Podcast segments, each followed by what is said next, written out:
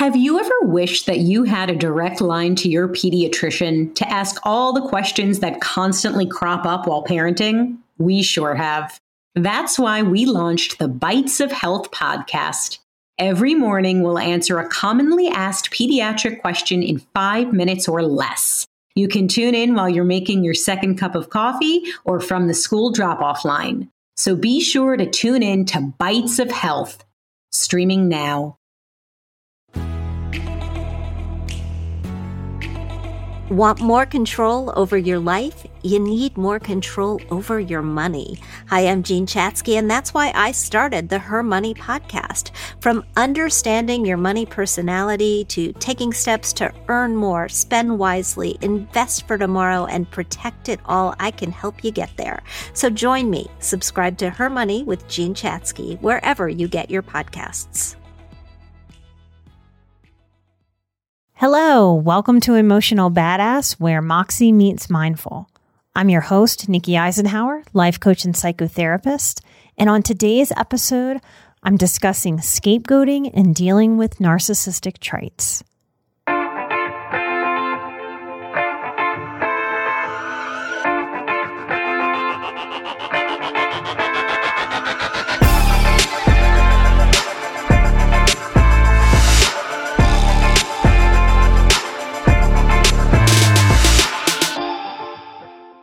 Inner child work meets us in the psychological spots, the places where we are stuck, stunted, and lost. We meet ourselves in inner child work to give ourselves what our parenting situations, what our parental units were unable to give. These are the stuck points that we lean into our healing. And we give this to ourselves no matter the reason that that parent was inadequate or toxic whether those reasons were self created or luck of the draw, like an illness in the family. We can have empathy, compassion, and understanding for our parents, for their situation, and how they may have done their very best. And we can have empathy, compassion, and understanding for how we were affected. Adulthood is an opportunity where we get to deal with those effects the good, the bad, and the ugly Dealing with these effects head on becomes an act of self love. This is how we behave in self respect of ourselves. This is also how we break generational cycles of abuse, neglect, of lack, of low emotional intelligence. What many of us are dealing with is having grown up in heavily critical and heavily negative households and circumstances or with heavily critical and negative personalities. And that leaves us with low self worth and low self esteem. Basically, if I oversimplify, many of us who are listeners of this show spent way too much time feeling broken, unworthy, confused, incapable, wrong, lost, and basically crazy for having desires and deep thoughts, deep feelings that went wildly unvalidated. I want you to know that no one wants to do inner child work. We get to a place where we say, okay, I give. Finally, I will do this work. We surrender to inner child work after, frankly, feeling embarrassed when our inner child becomes an acting out outer child having post traumatic stress like symptoms makes this process of handling the inner and outer child extra difficult because those PTSD symptoms are our nervous systems basically losing the power to self regulate and feel grounded. This happens just like muscles lose mass and power and strength when someone is bedridden, when those muscles go unused for too long. Same is true of our emotional musculature. A dysfunctional childhood can be considered an experience of emotional atrophy. Healing is building up those emotional support and resiliency muscles to grow into emotional strength and stability. And stability is security. And with security, we have the empowerment to hold space and worth that respects the personhood of who we are. And in repair of ourselves, of our personhood, we respect who we have always been, who we were always intended to be. And this is what healing is. And no wonder me, you, so many of us resist inner child work. I did for many, many years. Inner child work asks us to become the kind of adult that we needed, that we wanted, that we deserved, that understood us, that could really see us for who we were and what we needed in our tender moments. Our task in healing is to become a version of a person that we didn't have modeled. I had to become someone for my inner child. I had to become someone in my life that I hadn't really seen modeled. This is like learning to speak a language that we haven't ever been exposed to or heard. And sure, I guess it's possible that a language can be learned fully from reading a book, from head knowledge.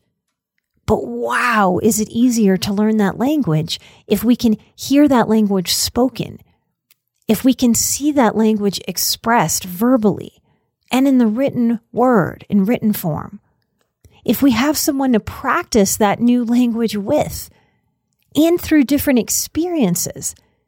This is how we integrate a new language into our being. This is how we actually become fluid and fluent in a language that we didn't grow up in.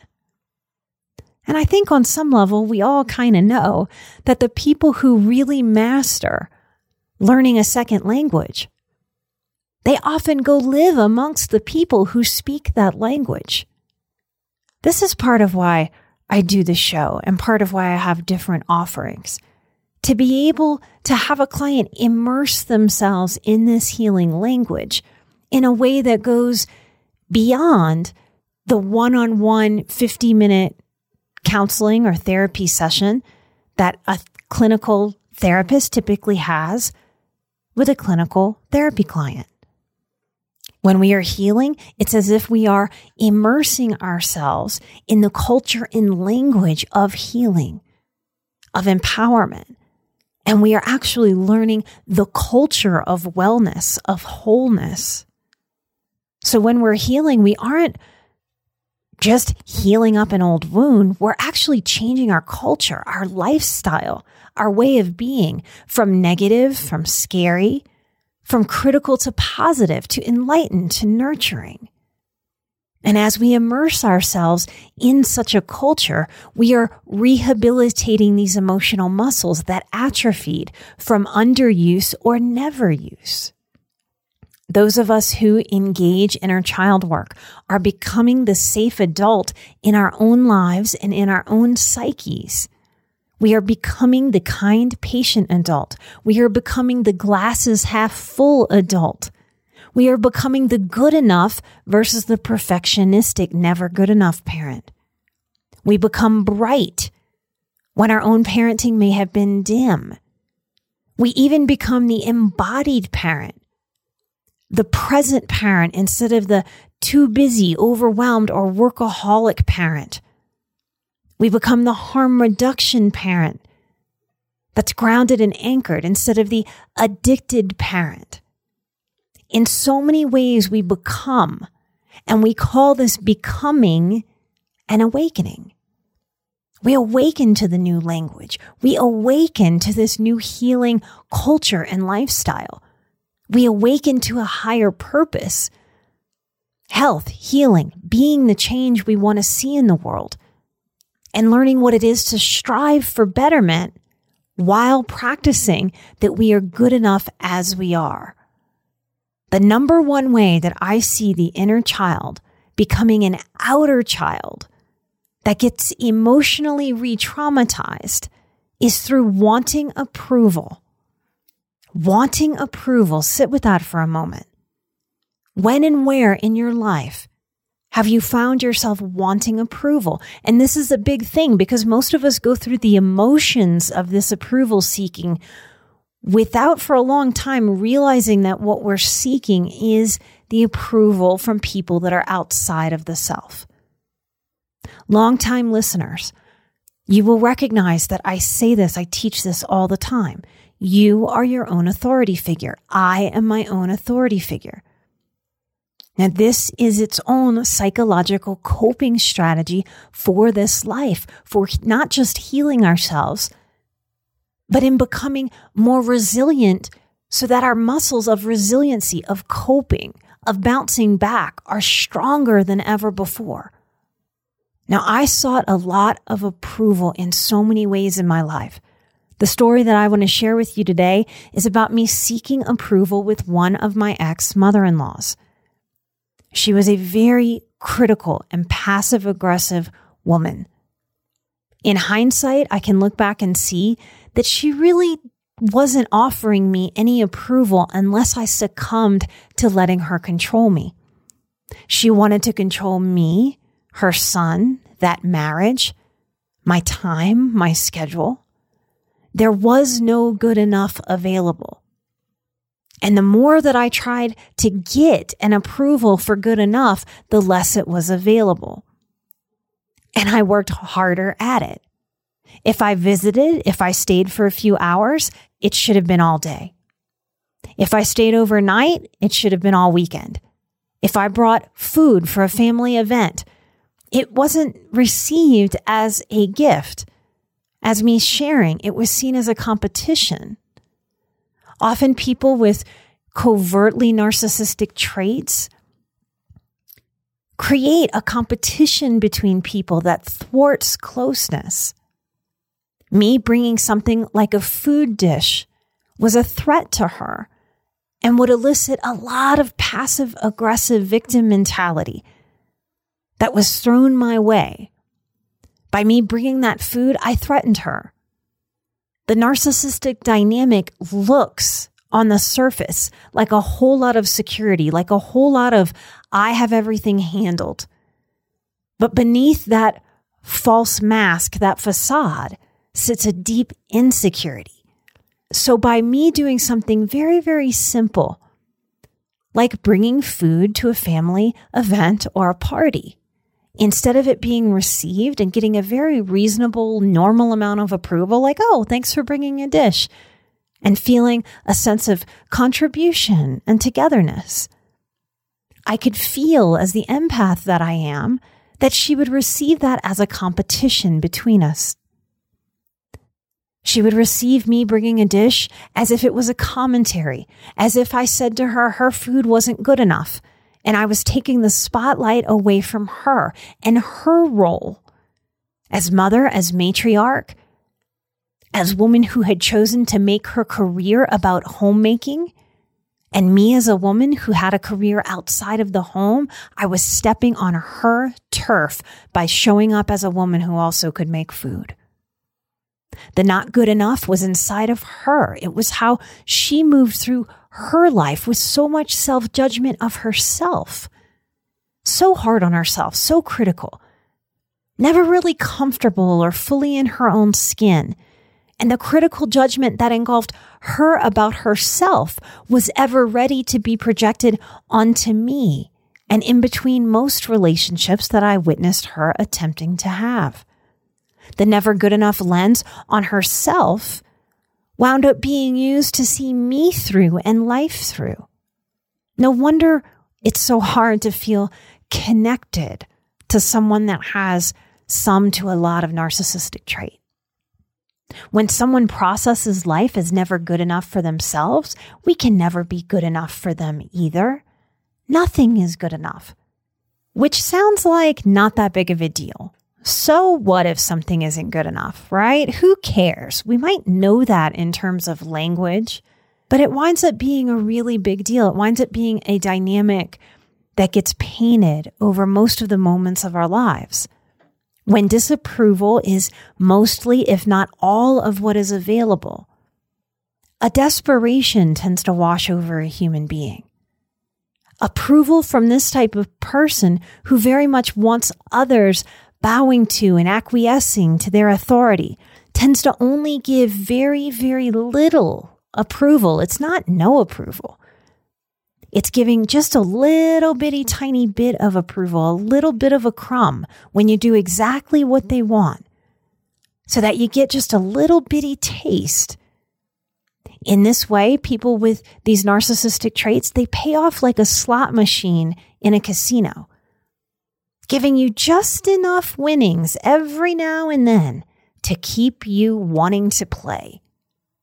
People with narcissistic traits seem to have this figured out on some level. That giving space between those breadcrumbs of approval seems to keep us more engaged in trying to get that big payoff. This is why people get addicted to gambling. And we, as recovering codependents, people pleasers, can sort of get addicted to approval seeking. I certainly did, trying to get approval from my past mother in law. I could only feel approval in this relationship for fleeting moments, like if I sat as apt pupil, if I let her be in full authority over me, and I in full student or child mode, like if she was teaching me to sew or crochet or cook a family dish. I made a lot of mistakes in this relationship and in many others like it over the course of my life. I gave of myself to her interests and convinced myself that this was what sharing was, that I was letting her share by teaching me about food and art. She was an artist who had been a stay at home mom and prided herself in a white glove approved home and feeding her food to other people. That was what she saw as her identity. I thought there would be a natural time that she would then sort of let me show her some of my interests. And we would build a relationship more mutually, learning from and with each other about our varied interests. Mother in law and daughter in law, but also two adult women relating to each other. I thought that she would accept reasonably that she kept a white gloved home, and I didn't because we were different I had a career outside of the home and just could not give my home as much attention. The reality was that I spent years feeling crazy, shamed if I didn't let her control our time together 100%. And eventually, I wound up silencing myself and just shutting down, which made my chronic pain flare whenever I was in her vicinity. I tried to just shut up and go along in an attempt to get more approval than judgment. When I spoke up and opened my mouth, I felt that I received judgment. And I got to a place where I thought, okay, I'll just shut up and maybe that'll get me more approval, more kind vibes. I didn't want to draw any difference, any attention to those differences that showed her that I was different or we were different, which seemed to invite a passive aggressive gameplay. And by passive aggressive gameplay, I mean like accidentally, not so accidentally, sticking food that I would bring to family events into the freezer when it was supposed to go into a crock pot to feed everybody. I seemed to threaten her role as cook in the family because I could cook too and I just wanted to share. Narcissistic traits winds up being a dynamic that only really has space for one person. That holiday where she froze my dish, I wound up having a panic attack and running from the house. I ran out of the room feeling that panic attack start to build. And it wasn't because one food dish got accidentally or not so accidentally placed in the freezer. It was because my highly sensitive empathic system had been feeling through a passive aggressive power struggle game for two days straight. And I felt alone in sensing and feeling that game. It was a vibe that no one else that was there seemed to notice, or they were just numb to because they had felt it all the days of their life because it was their family of origin. Like many listeners, in my family of origin and in so many systems, I have become the scapegoat, even when I didn't understand that I was the scapegoat or knew what that was. I became the scapegoat simply because I either wouldn't or at a point couldn't sweep things under the rug. and I had to name the elephant in the room. Dysfunctional families do not do this.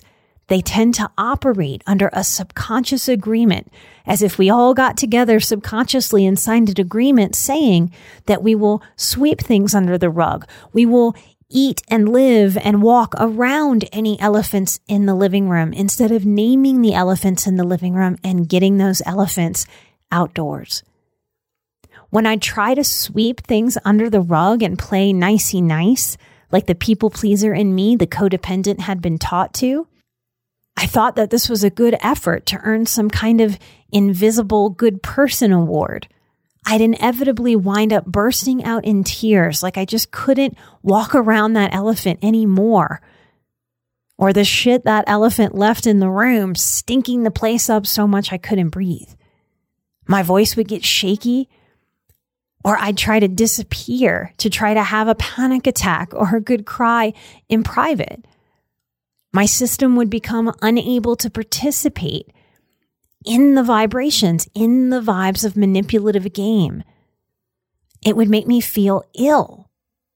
In that family, I played a role. I was the scapegoat.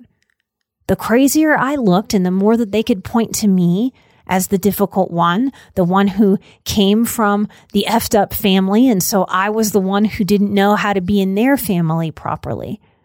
I didn't know how to do healthy family was one of the things that they would tell me. I'd get told that my food getting put in the freezer was just an accident and I was overly sensitive and overreacting and unstable. And since I, in fact, felt ridiculous and unstable for getting overly emotional and not being able to very well articulate what was going on and what was upsetting me just from pure overwhelm and shutdown, that I would often just succumb to the scapegoat role and that would enact my critical voice. Yep, I'm just screwed up. I really don't know how to be in a family. I am overreacting. How ridiculous. It's just one dish. What's wrong with me? And I would join the party of beating myself up into that scapegoated role. But the deeper truth was that I wasn't upset because the lamb chili I brought to an event was put in the freezer and nobody was going to be able to eat it for the event. I could be a little bummed out because of a mistake, but what was triggering was the emotional gameplay. And I couldn't figure out the rules of those games. And I didn't want to play games. And I didn't know how to not get wrapped up into the gameplay of these types of power struggles that happen moment after moment after moment after moment in dysfunctional families that have low emotional maturity, low emotional intelligence, low personal responsibility, and therefore low empathy for other people. Do you find it hard to sleep at night? Then the Calm Cove podcast can help you sleep deeply all night long. Calm Cove has deeply relaxing meditation music and ambient sounds like ocean waves and crackling fires. All of our episodes are designed to help you relax and to fall asleep fast. Calm Cove is brought to you by the team behind Sleep Cove, the sleep podcast that consists of spoken word hypnosis, meditation, and stories. So if you want to listen to a beautiful soundscape tonight, search for Calm Cove on Apple Podcasts or Spotify and see how we're helping millions of people relax and go to sleep every night. I didn't understand that part of how these puzzle pieces fit together in relationships is often that the person with low empathy feels good by putting other people down. We know this in the very typical middle school bullying situation. We know that the bully shuts down and shames the other person in an attempt to make them feel lower so that they feel higher. This happens in adults. This happens with our adult relationships. This happens when people maintain a selfishness that makes sense when we are very, very young for the sake of survival. It's why babies just scream. They want their diaper changed They want to be fed. They have no empathy for how exhausted that mother might be. This is about survival. And we hope that people grow up out of this egocentrism of childhood. But without letting go of that egocentrism, it's all about me. I need to consider other people and let go and let it be about everybody instead of just about me. When people don't properly grow up and out of that, this is a big player in this narcissistic dynamic developing. And once it develops, it tends to hold on for a lifetime. We all want approval. We are a tribal species. We are biologically wired to need each other, to be connected to each other. We hold up mirrors. The way that your face reflects when it sees me, if you see me and we say hi, hello, and we light up for each other, you hold up a mirror that says, Hello, I see you. You are a human being, and I appreciate that you are alive and in my world. And I feel a certain sense of warmth. This is part of why we seek approval. We really need approval from people in our lives. It feels amazing to be acknowledged, thanked, seen as worthwhile. It feels amazing to have a gratitude for our existence reflected in someone else's face to ourselves, to our inner psyche, our inner child. This is part of how we learn our worth when we're younger in other people lighting up for ourselves and for each other. We want to share wit and smiles and hugs and food and customs and stories and have that sharing feel high vibe and welcome, not passive aggressively dismissed because of someone else's insecurity, not cut down because someone else needs other people to be cut down so that they feel up or bigger or larger to the smallness that they want other people around them to feel. They don't know how to feel good about themselves in a way that is sort of equal and reciprocal. When we come from chaos, abuse, or neglect, we are starving for reasonable approval. Approval that we are good, that we are right, that we are worthwhile, that we are loved and lovable. Dysfunctional childhoods are an experience of direct disapproval there tends to be an emptiness felt from the lack of emotionally intelligent involvement from parental units. There tends to be a disapproval and an emptiness from parents that are too checked out or that are neglectful, or parents are so overwhelmed and exhausted or self absorbed themselves that they don't have enough life force to parent, to give to a child's development. To nurture a child is an often sacrificing act. It takes a lot of maturity to self sacrifice, to be present for a child's development and needs while that child is egocentric, while that child does not have empathy for the role of the parent because of that biologically wired survival. What happens if we get in laws, neighbors, bosses, friends, supervisors who are stingy with lighting up, who are stingy with approval, who are insecure within themselves and walking the world needing other people to feel low so that they can feel high. What happens if we wind up in relationship with these types? Some people spend a lifetime trying to measure up in others' eyes others who can't and won't ever give that sweet, sweet approval that our inner child innocently and purely wants. So, what do we do when we notice that our inner child is working double time, triple time, desperately trying to get approval from someone who may not be able or willing to give it? My inner child was ever present with this mother in law. I had so wanted to melt into a mother figure. And this one showed up like a Betty Crocker in a 1950s commercial, making a family look perfect. Part of what we do for ourselves is own our part of the dynamic as we get older, as we can see our part of the dynamic. It's not just our own psychology at play when we interact. We fit with other people in strange ways like puzzle pieces, and they fit with us. Our power is in looking at the shape of our own puzzle piece. And the sad truth about this dynamic, this personal and vulnerable story that I'm sharing, is that my old mother in law, she needed to be the authority figure. Her insecurity driving a quality that made her overly grip her mother in charge role. And that really did fit my wounded inner child role. I had been parentified so much, made to be a little adult as a child, that I didn't really have a proper time where I could just look to the authority figure and see approval reflected back from their eyes to my psyche. And so my inner child drove this desire into my adulthood. In this relationship, I so wanted to go full little kid mode in the face of an older woman who wanted to go full mama in charge mode. Do you see how these two dysfunctional dynamics fit together? It's so easy to talk about narcissistic trait or narcissism and sort of have this quality of wagging our finger at the narcissism, bad, bad narcissism, and us feeling victimized by it. But the truth is that we show up with our own puzzle piece clicking right into that dynamic.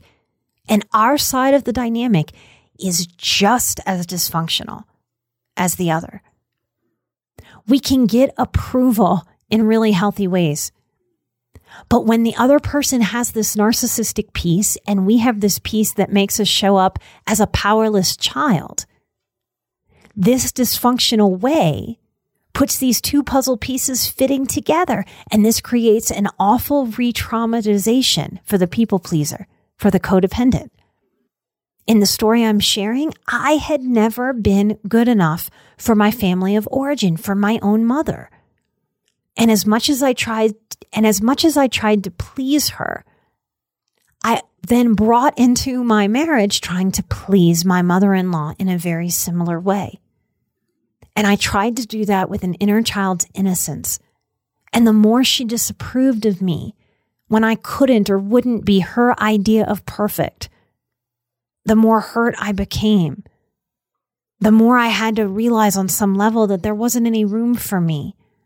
There wasn't any space for the real grown up person that I was and that I was continuing to become. So, what to do? For me to heal and change the shape of my puzzle piece so I would stop attracting these types of women that would elicit these worthlessness feelings in me. I had to cultivate a wise woman who could give me approval and permission to be myself, to love myself, to hold myself, to be more unapologetic about how I move through the world, my desires, my likes, my quirks. The last few times I saw this former mother in law before I went through my divorce, I knew I had figured out that I had to call in my wise woman to take care of me, to put up emotional boundaries for me if I was going to be around this woman. I needed a barrier between the part of me that had so long and innocently wanted her approval and the approval of my mother. I needed a boundary between that and the parts of her that were incapable and unwilling to offer approval.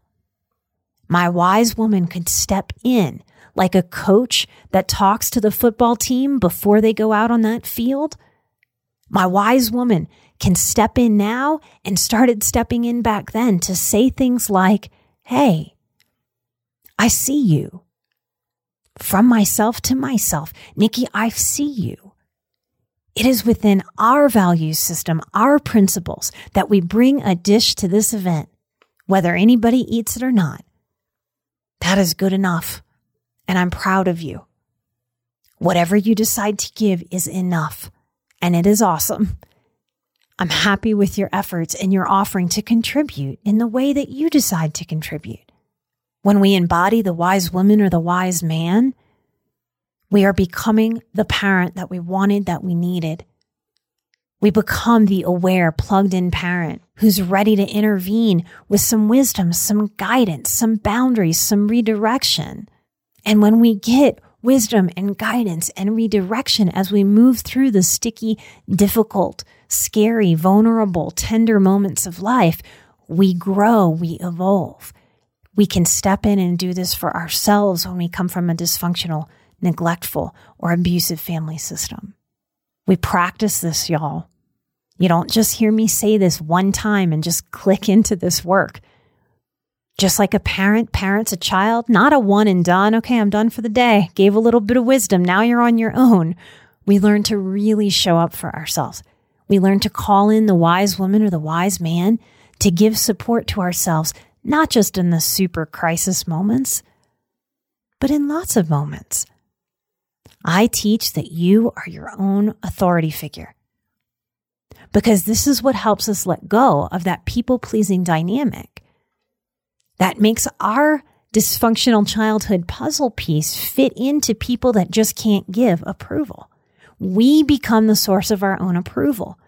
And the more that we do that, the more that we align with the vibration of good enough, of self worth, of self love, and we are more likely to then get what we're giving to ourselves. And we wind up attracting, we wind up getting more people in our lives who give this kind of approval, this kind of, hey, I see you and I like to celebrate with you instead of compete with you. I am secure. Therefore, I am secure in your security. Yay. We get more of this the more that we step into becoming our own authority figure. We get what we give. This is the real secret or the real trick to being a highly sensitive person and breaking out of these chains of people pleasing that keep us stuck in these dynamics for a lifetime. We do have the power to change the shape of our puzzle piece.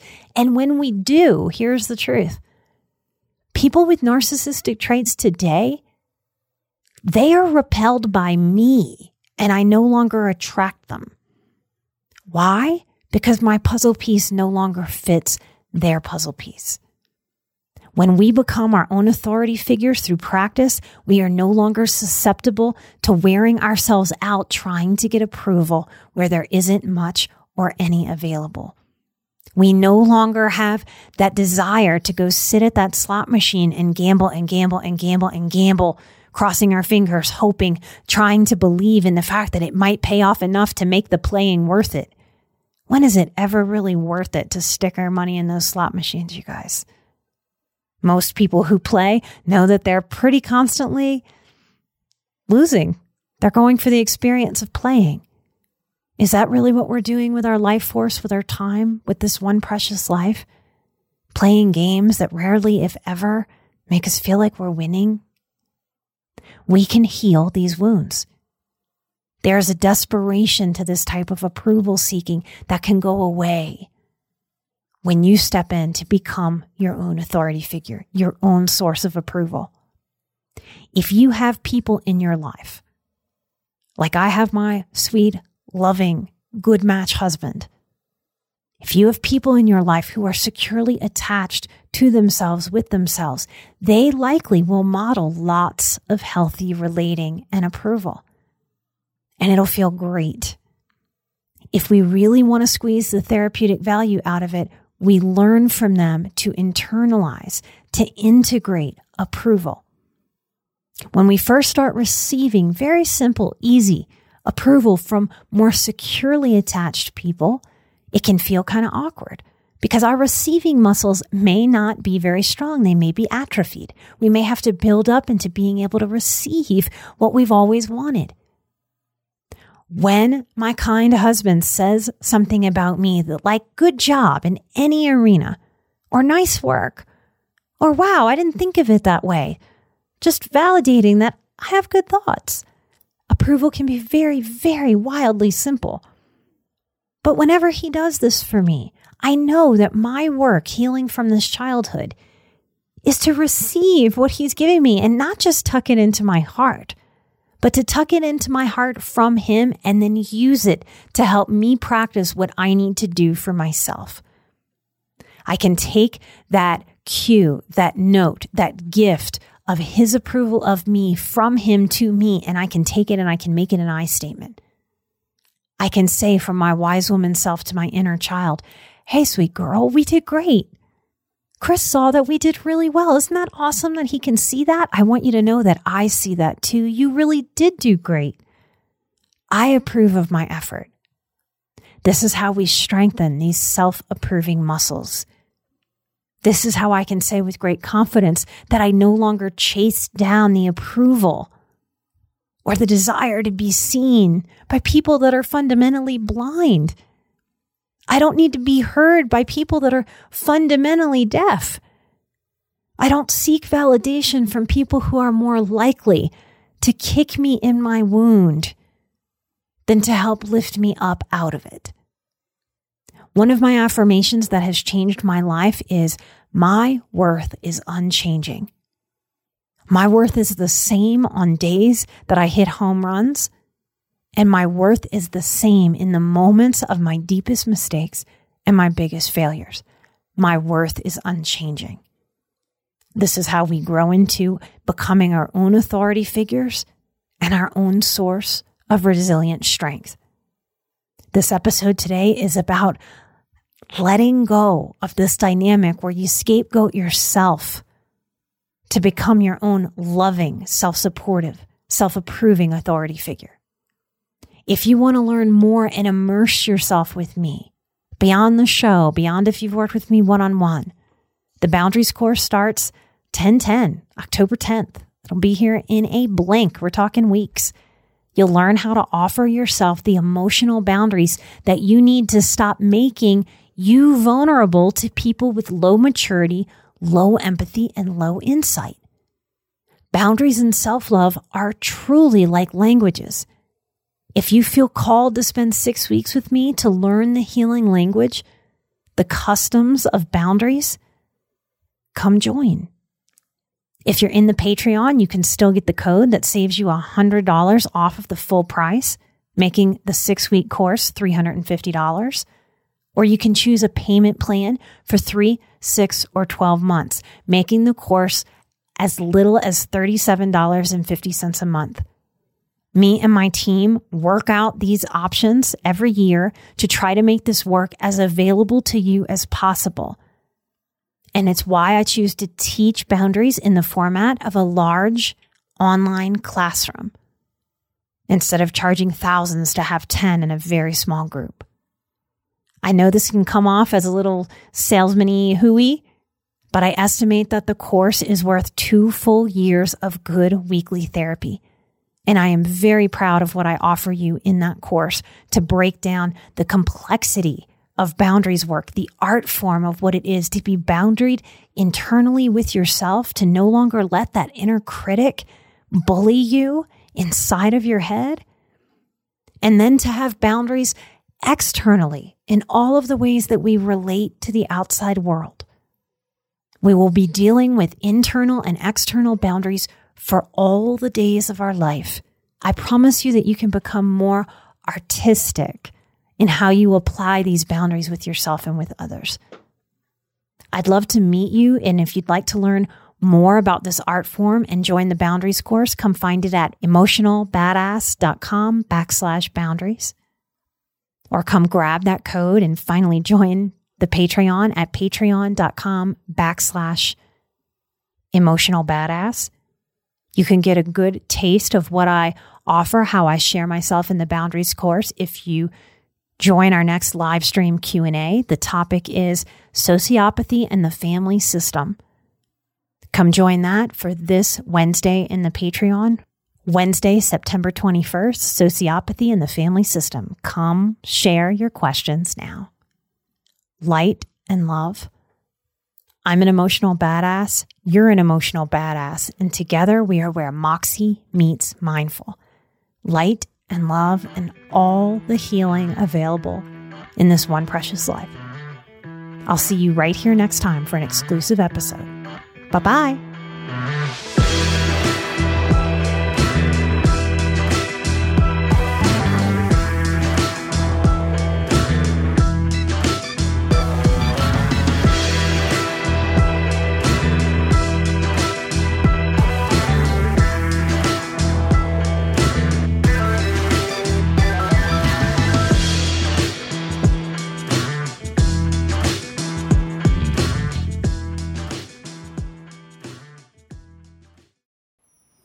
At a time when change is constant and we are pulled in far too many directions, we need a way to stay present to life and to increase our ability to remain calm, think clearly, and maintain our well being. Many studies indicate mindfulness improves our mental, emotional, and physical health. On a mindful moment with Teresa McKee, you can learn how to practice mindfulness and enjoy its many benefits. Tune in for guided meditations and to hear tips and advice from some of the most respected experts in the fields of mental health and mindfulness. The world truly can be a better place. It all starts with a mindful moment.